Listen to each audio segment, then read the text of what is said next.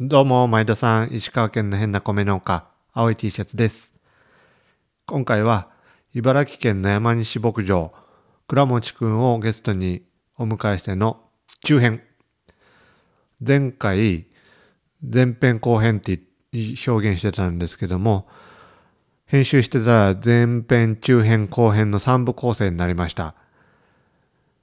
それでは本編どうぞ。青い T シャツ24時。前回というか、あの、はい。栃木のパフ夫婦に出てもらったはい。あ、パフ、パフさん。はいはい。パフさん、はい。あの時にやったね、事業承継で結構盛り上がってるんですね。ああ、はいはいはい。事業承継あるあるで、あなんか、パフさんたちもなかなか大変みたいですよね。なかなかねなかなか大変な目にやってることをちゃんと包み隠さず情報発信してるから、まあそうですね。他でもツイッター見てると、やっぱり事業承継で揉めてます話は、まあ、だいぶ見かけるなとは思ってて、うん、で僕も正直、まあ、折り合いよっぽど悪いかっていうと、まあまあ好き勝手やらせてもらったなっていうところもあるんで、うん一概に悪いとは言えないんですけど、まあでもやっぱり揉めましたね。もう現場出てた時とかは、特にもう、なんていうんですか、やっぱりい今、お親父がだいたい70近いんですけど、うん、まあほら、当時なんてもうゴリゴリ特感で攻めてって、うん、うん、もう根性、気合、勢いみたいなので 全部生きてきたみたいな。だから、計画性を持つっていうよりも、まずやんなきゃダメだみたいな。でも確かに、その時代はマジで正しいと思ってるんですよ。うん、だってそういう時代だから、要するにこう、ぬるく一個一個踏み潰してやっていこうなんてやってると、もう間に合わないような時代だと、だと、まあ、感覚的には理理解できるんですよ。うん、うん、なんで、それは全然否定しないんですが、ただやっぱりもうこの時代には合わない部分もあるよっていうのは、やっぱり、うんうんどう認識してもらうかみたいなところが必ず出てきますよね。うん、で、僕もやっぱ作業やるときに、いやいや、これちょっと一旦考えてさ、つって、工程練ってからやんなよとか、うん。まあまあ、そういうこと言い始めると、いいから早くやるみたいな感じで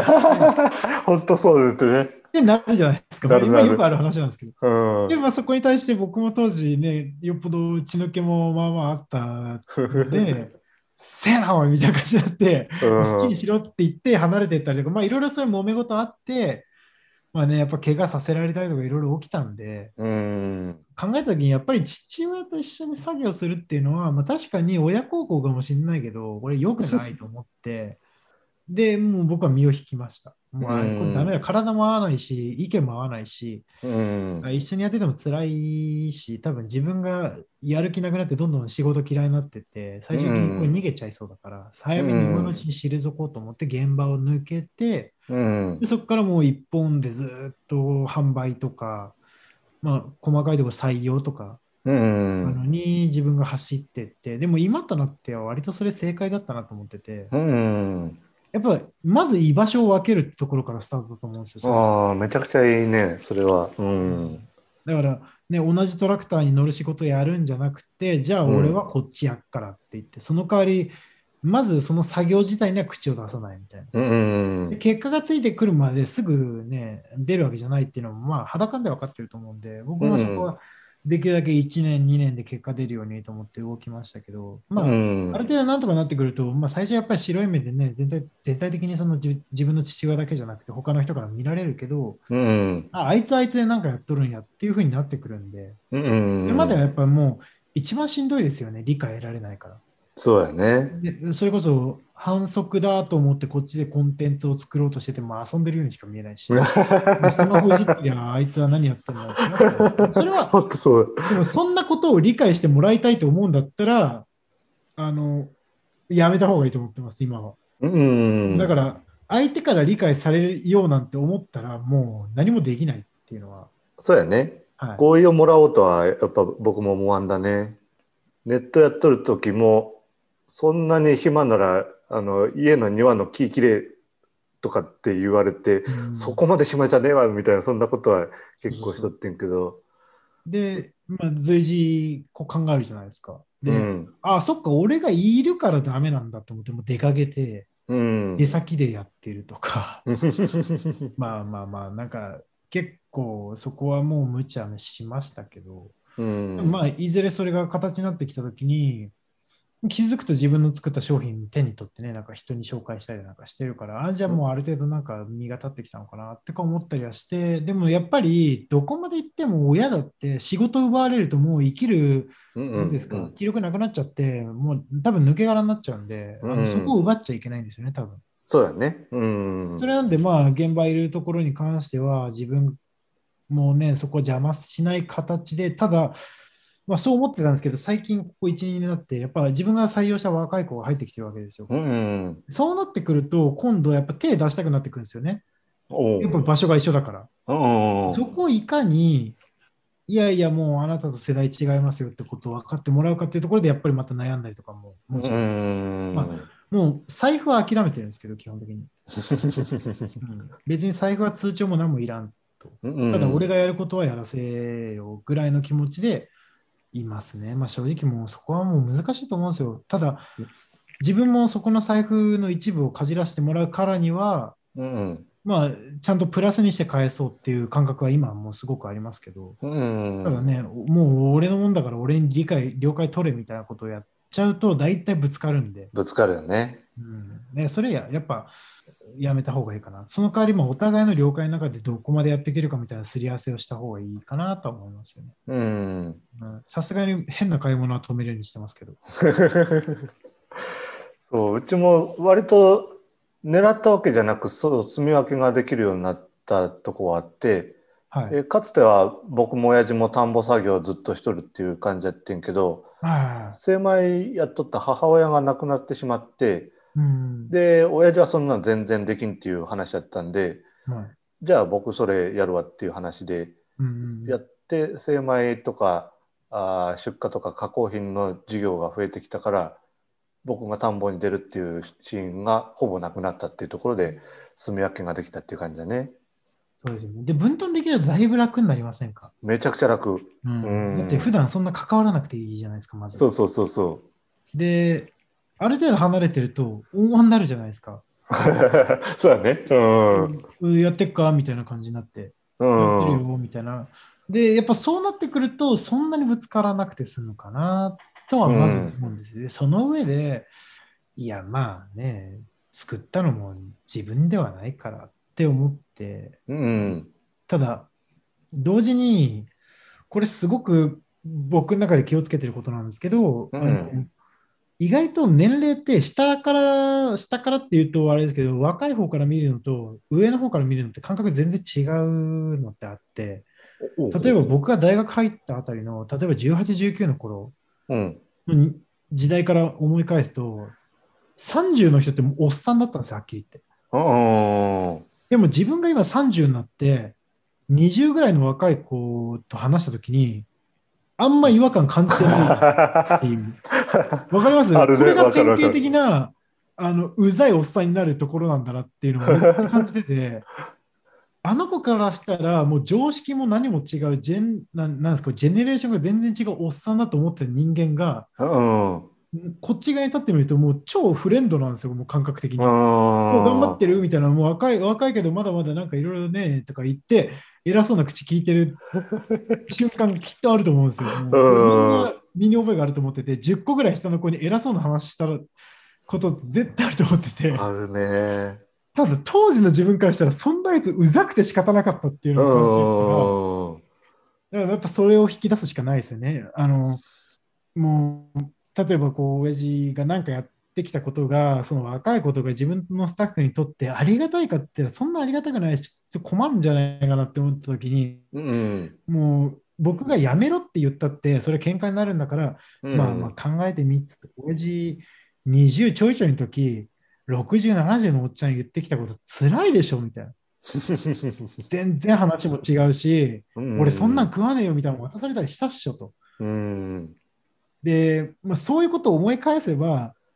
彼女らとか彼らが求めてることっていうのは自分は思ってるほど合ってないことってあるよねみたいなことをなんかこうじんわり伝えてなかなきゃいけないのかなって今すごく思いになって、うんでも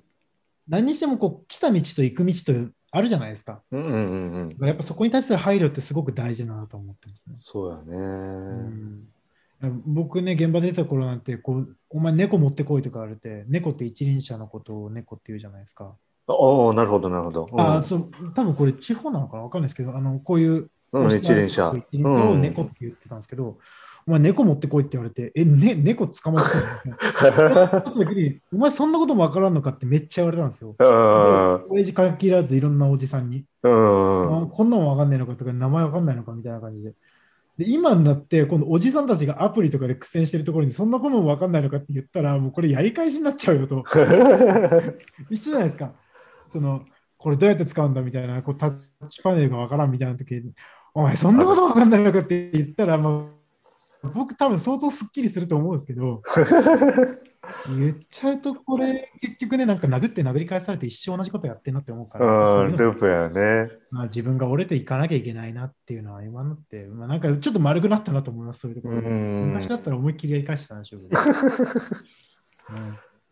代表取締役になるっていうきっかけとかっていうのはどんな感じだったんけ？それは、えっと、有限からちょっと株式に変えるタイミングがあって、うんうんまあ、登記が変わるんであ、じゃあもうこのタイミングで変えちゃえと。うんうんだからある程度、その名義上の承継だけ済ましたっていうのは、うん。たまたまそういうタイミングがあったので、うん、切り替わったところで、正直もう、なんか譲るよみたいなタイミングのそういう話し合いがあったとかっていうよりは、もう、あ、このタイミングでじゃあ変えちゃおうみたいな感じで変わりましたね。うんうんっていうのはなんか心の準備的なものはできとった感じ？いやー、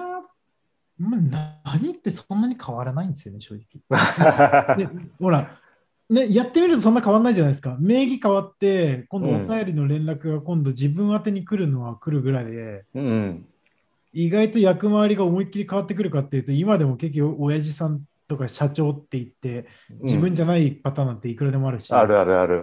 それに対して別にどうとも思わないんで、肩書きは所詮肩書きだとしか思ってないんで、まあ、責任は自分に来ると思ってるから、ある程度、ね、あ気をつけなきゃって思うところは多少あったとしても、うん。あんまり重くは捉えてないですね。うん。うんまあ、収納した時から、はい。ゆくゆくはっていうところもあったもしれないね。まあまあそうですよね。どうんどうせ継ぐしなっていうところももちろんあるし、う。うんんまあ、なったらなったらなんかできるのかなと思ったけど、別に何もできないんで。ただ一個だけ良かったなって思うのは、自分の親と関係ないコミュニティがちゃんと自分にあるっていうのはすごく健康的なんですよ。うんうん。要するにこう、ある程度ね、こう親の流れでけなんか脈を継いで仕事をしていると、うんうん。関わる人って、まあ、言ってしまうと親父関連の人間じゃないでうすか。んうん。ばっかりやよね。そってくると、やっぱ若干視点が歪んでくるなと思っていて、うんうん。もちろん関係性があるから何が OK とか何がダメとかっていうのももちろん見えてくるし、うんうん。それはそれで便利だからいいんだけど、でもその人たちもいずれ代変わっていくじゃん。うんっていうところうん。も考えていくと、自分は自分のコミュニティというか、つながりとか関わり合いも作っていかないと、僕正直地元に友人あんまりいないんで、うんうん。うんまあ、ただその中で自分が関わってこの人頼ろうかなとか、この人にお願いしようかなっていう人が、うん、やっぱりそれは外出て作っていかないた方が、まあ、行かなきゃいけないわけじゃないけど、いいなと思っているので、うん。そういう点では、まあそれ、それこそソーシャルとか、都内で営業行ったりとか、うん。で関わった人間が今、仲間になってくれたりするのはすごく心強いんですよ。うん。でやっぱ今でもこう自分のほ誇りってことじゃないですけど、自分の中でこう強く、うん、意味があるなと思ってるのは、僕のお客さんに自分の親父の、要するにこうコネクションがある人間っていうのはいないので、ほとんど。うん。それってすごく健全だなとは思いますね。うん。あくまで、まあ、物を作ってるのは自分の父親なんで、父親とかその上の世代なんで、リスペクトはあるんですけど、でも自分は自分でやった仕事があるって思いながらやっていけるって、うん。うん、そう自分自身のつながりみたいなやつを作らんなんなっていうのはし自然発生的にもう思っとったって感じ？やってるうちに感じるようになりました。やっぱり最初ってずっと、ね、何やったって父親のおかげとか先代のおかげとかってなってくるし、まあ、それはそう、まあ、正しいんだけど、やっぱ反発するじゃないですか、もちろん。で俺の仕事は何なんだみたいになってきて。って思った時に、あ、じゃあだ、これダメだと、こうも、もらってきた仕事そのままやってるんだと、うんうんやっぱり一生こう自分の仕事っていうのはないまま進んでいくなっていうのは感じたんですよ。うんうんだってそうだね僕の感覚からすると物もある程度出来上がってるように感じたので、うん要するに美味しいと思ってたので、うん。こっから美味しくするっていうのって正直そんなに大差はないし、うんうん。うんまあそういうのもろもろ考えてっても、あ、これ経営が改善したとしても多分自分の何かにつながることじゃないだろうし、うんうん。あうん、だからこそもう言ってしまうと思いっきり別事業をやったわけなんですよね。うんうんうん。まあ、販売とか加工品の企画とか営業とか、うん。まあ、ソーシャルの、ね、組み立てとかっていうのをやってった時にあこれは俺の仕事だよって言えるのってうんうん。まあ当時は何とも思ってなかったですけどややってみて今になっていやこれは俺の仕事だよってはっきり言えるとうんうんうんだいぶ精神的に楽だなと思う。うんうん。そうだよね。はい、でその、ね、流れで今度若い子を自分でうん。採用したりなんだりして、で一緒にこれでこういうふうに組んでいこうってやっていった時にシステムとか中身の考え方とかもうちょっと変わってくるじゃないですか。うんうん。そうだね。でそうするとあのエッセンスをちゃんと変えられるのでもちろん人は、ね、同じ場にいるんだけどでも彼女たちには彼女たちのこう感覚というかこうしていきたいよねっていうものがあってうんそこに協力してくれる人たちがいるってなってくるとなんていうのいい形で世代の交代に向かっていけるんじゃないかなって今は思ってますね。うん。うん。そうだよね。うん正直ね、ミックスはできないのって僕は思っちゃってるんですよ。はっきり言うと僕は根性なしなんで、その既存の人たちとちゃんと関わっていくっていうところにエネルギーを割ききれなかったっていうところはすごく反省してるんですけど、うん。でもやっぱりもう文化もん何もかもやっぱ違うというのも正直なところがあるんで、うん、なんかそこを無理に混ぜ込んで仲良くやれっていうのは違うんじゃないかなっていうのは、正直僕の中では思ってますね。うんでそこでね、いい感じに混ざっていくと、もう言いたいことも言えなくなってきて、結局前の流れを組み始めちゃうんで、うん、そうなるよね。うん断ち切りたいんだったら、まあ出ない方がいいんじゃないのっていうう。ん。ただ、断ち切るべきではあれんけど、うんなんか全然違う事業するのもなんか違うなとは思っとって、うんうんえっと、割と規模ちっちゃめの農家さんでよくあるのが、親父さんが米中心で、えー施設野菜をちょっとやっとって、はい息子が入ってきたら米作るのにそんなに人いらんっていう話になって、はい。息子が全然違う施設野菜を始めたとかっていうようなケースって 割とあるんやけどそれになるともう本当に別事業すぎてそうですね。一緒にやっとるうまみとかそういうのがないなっていうところがあるしもともと持っとるなんか良さとか強みとかそんなのを生かす事業っていうのが別事業としてできたらやっぱりいいなというのはあるんやってね。おっしゃる通りですね。これ、うんい今おっしゃったように、こう、旨味がないっていうことをやると、うん、結局どっちか切り落とさなきゃいけなくなるの見えるじゃないですか。そうやね。うん、で、どっちか切り落とせって言ったときに、どっちも嫌がるんで、シナジーのないことを親子でやるって、あまあ、あんまり僕もいいとは思わないですね。僕はもうあくまで豚ありきの仕事に手つけたんで、逆に言うと農場がなくなっちゃうと困ると。うん、そういう立ち位置だからこそ農場について、じゃあどういうふうにやっていこうかっていうところに思いも忘れず持ってったんですけど、うん、結局その施設栽培ね、せがれさんが始めたとして、それがある程度うまくいってったら、もう稲作どうでもよくなっちゃうじゃないですか。そうそうそうそのそう。親父さんがやられていた。うんでそうなってくると、もう切り落とすことしか頭になくなってきちゃうんですよ。なってくるよね。うん。はい、だから、いわゆるこうレバレッジが効くとか、うん。シナジーが生まれるみたいに言われるような、こう相互でちゃんと作用するようなうん。仕事、別にそれは作物じゃなくても、例えば米があって、せがれさんがなんかお店をやってるとかだったら、うんつながり、もしかしたら生まれるかもしれないとか、うん。もうちょっとこう関係がちゃんと生まれる、要するに農業っていうくくりで同じだったとしても、それって全然内容違うけど、うん。むしろ農業から飲食業とか、まあ、IT とか別の業種行っても、そっちの方がシナジーがあるってことは往々にしてあるわけじゃないですか。あありそうやね。うん。でせがれさんがめちゃめちゃデザインやってる方だったとしたら、じゃあこのお米のデザインめっちゃいい感じにして、例えばこうそれを何かね、いい形にして、今までのお米と違うアウトプットができたとかっていうので、うん。まあ、いいことがあるかもしれないし、ごめんなさい、ジャストアイデアですけど、うん。まあそういうのも含め、全く関係ないけど、同じ業種みたいなことやっても、大体うまくいかないですよね、そうだよね。そう、まあ割と。割とはいそういううちで言ったらネットを作っネット始めたりとか、イタリア米作ったりとかっていうのは、案外視野が狭かったこともあって、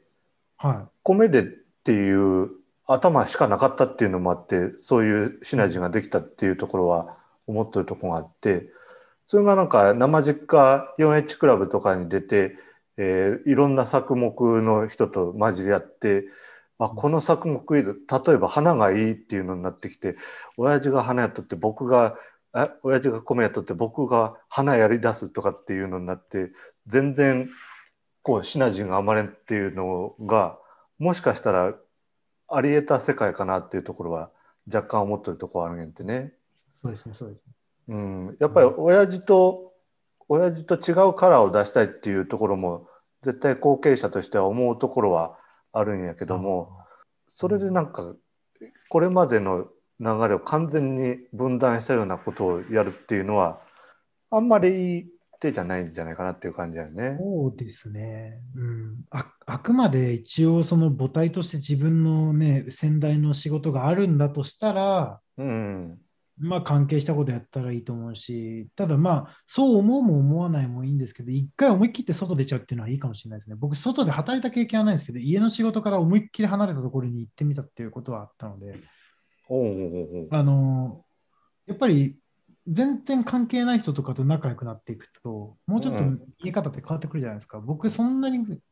茨城の中での農家の友達とかそんないないんで、どっちかあっていうと、もう出てった先で知り合った方々とかの方が仲良くなったりとか、ーうん。あなるほどなって思うことが多くて、でもやっぱりそういうところで得る学び全然また方向性違うじゃないですか。うん。まあ、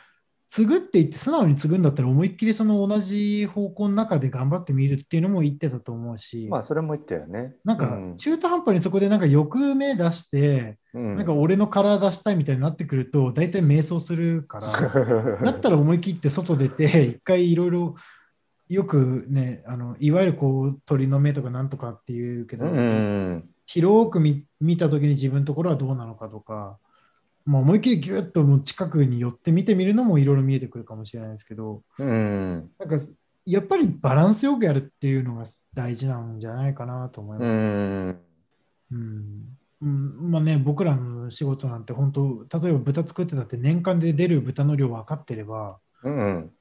どんだけね、豚売れますっつって売ったところで、それがもうすぐに上限に達しちゃうぐらいの勢いで売ってっても、それがすげえ薄利だから売れてたって言ったら、うんただただ儲かんないだけじゃないですか。ただ手数がめちゃめちゃかかって疲労するみたいうん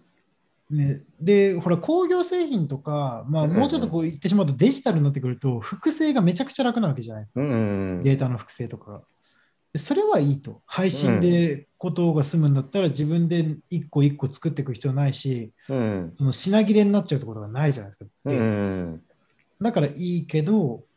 ただ、我々の場合はあくまで上限がある仕事をやってるんだったら、じゃうんあその上限の中で自分たちがどれぐらい取って、自分たちで直販して、その中でどんぐらい利が出たらいいかってことを、やっぱりこれもこれで売れたからいいとか、うん金になったからいいとか、まあ、全体方向性が定まらない中で、とりあえず今ある分が全部売れるまで頑張ってみようとかってやっちゃうと、うん目的と手段がやっぱすり替わっちゃって、実際それの販売は達成したんだけど、儲かってないけど、でももう予約で全部埋まっちゃってるから、これ出さなきゃいけない。じゃあもう売るもんがないってなっちゃったりとか、うんまあ、いろんな弊害が出てくるんだから、そうやね。まあ、どどんなことやるにしても、自分たちの作ってるものってどういうもんだろうとか、でそれで、うん。まあ、さっきの証券の話に戻すと、親父さんがこれを作った時に自分がこれをやるともっと良くなるよねってことを、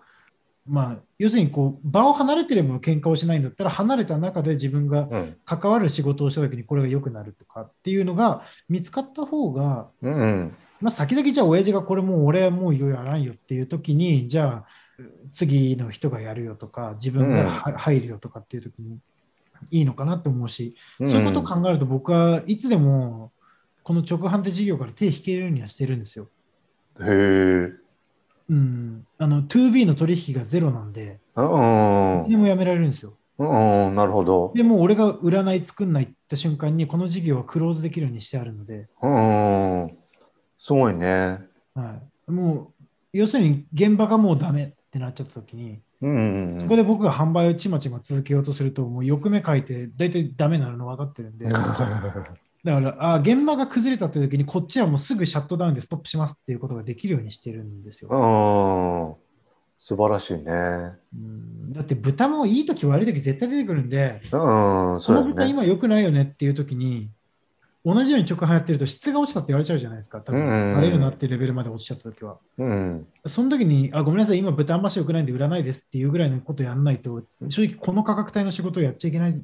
んじゃないかなって自分は思ってるので、うんも。ちろんカレーとかは別ですよ。だってもう貯蔵して出来上がってるから、あそうだね。味変わんないけど、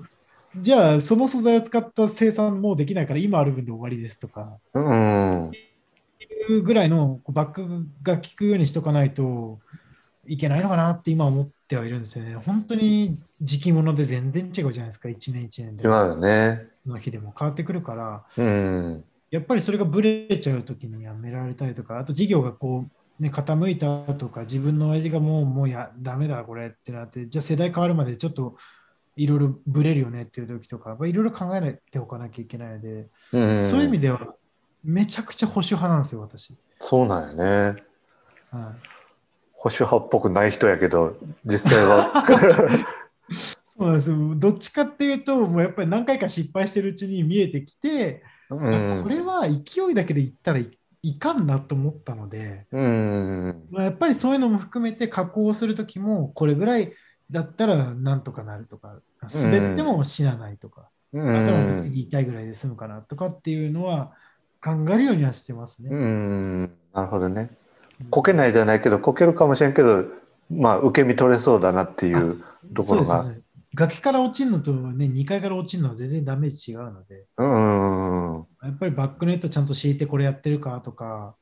っていうのは考えるし、うん。まあ、現場の若い子とかも自分はもうほとんどあんましタッチしないようにしてるんですけど、うん。なんかある程度のところでこうヒアリングしてみようとか、うん。うん、コミュニケーション考えたりとか、まあい、いろいろやっぱりどこまでやったらいいのかなとか、うん考えることは多いですね。うん。そうだね。なんか、僕らがおらん方が社員が育つっていうシーンもあるし、うん、ちゃんと手添えてあげんなんていうタイミングもあったりするっていうのはあるよね。そうですね。本当はこれがあるといいなと思いながら会えなくてとか、うそのん。話言えなくてとかで止まってるパターンもあるじゃないですか。うん。そういう時は聞いて、じゃあこれやったらよろしいよとか、うこの分ん。はうちが出せるから大丈夫だよとかって言うとか。でもうん基本的にやっぱり自分の好きに動いた上で、やばい、これまずいって思った時はすぐ言ってっていうふうにはしてます。それだけ言ってくれれば大丈夫だからっていう。うん。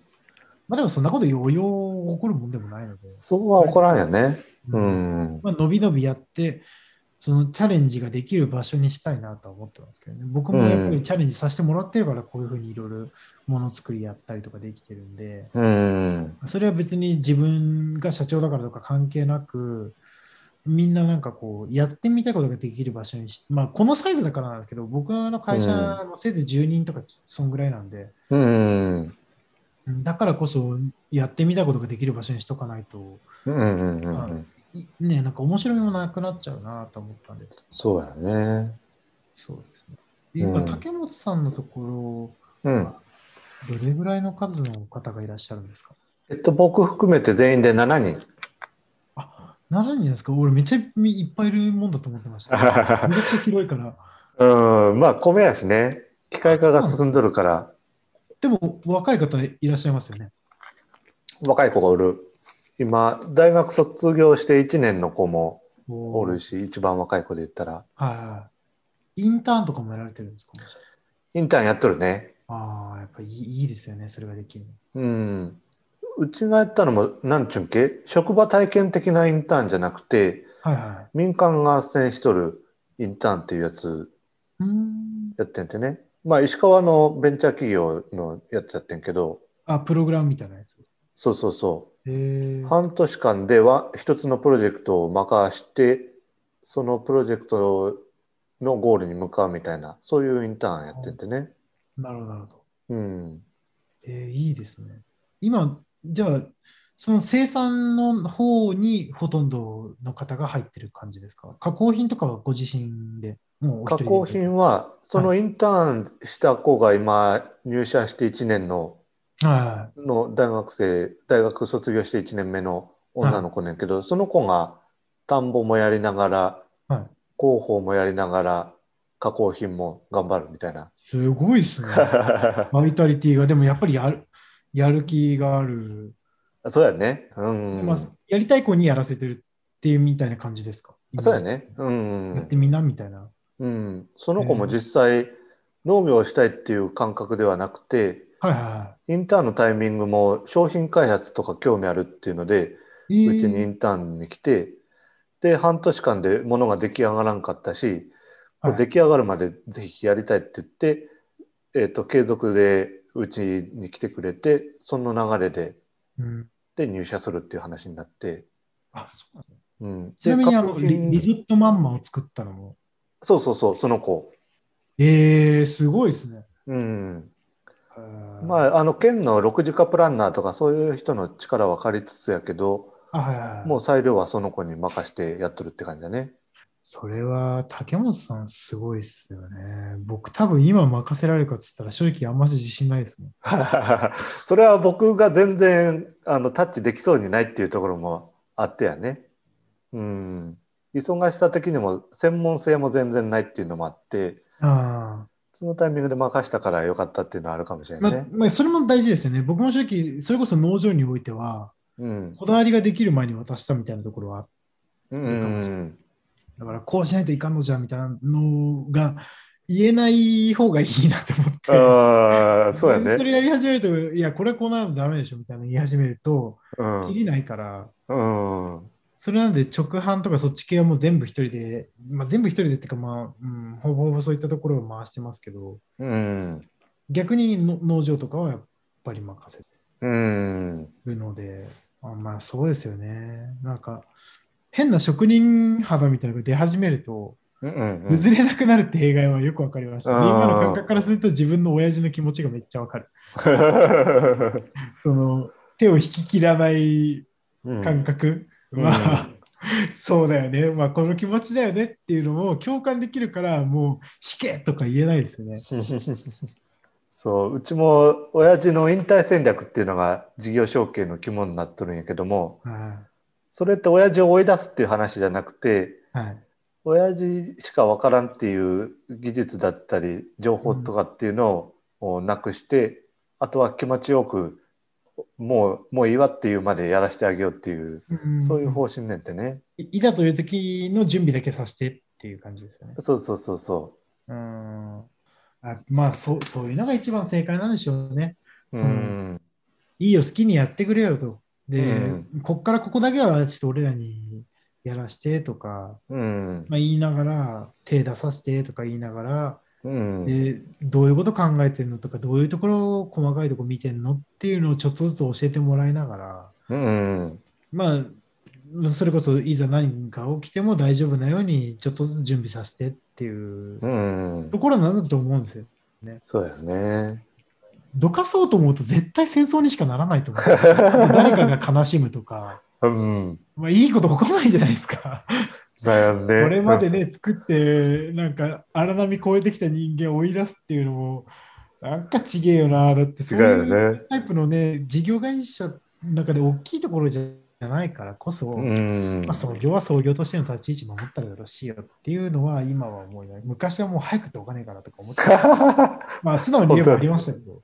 なんで一回俺に金を預けてみるとか、やっぱね、そういう気持ち絶対起きるじゃないですか。うん。あと起きる起きる継ごうとした人間はみ絶対通ると思うんですよ。うんお。前のやり方なんかちょっとおかしいんだからさ、一回全部こう渡してやらせてみるでも絶対それじゃうまくいかないっていうのも今になったらわかるし、うん。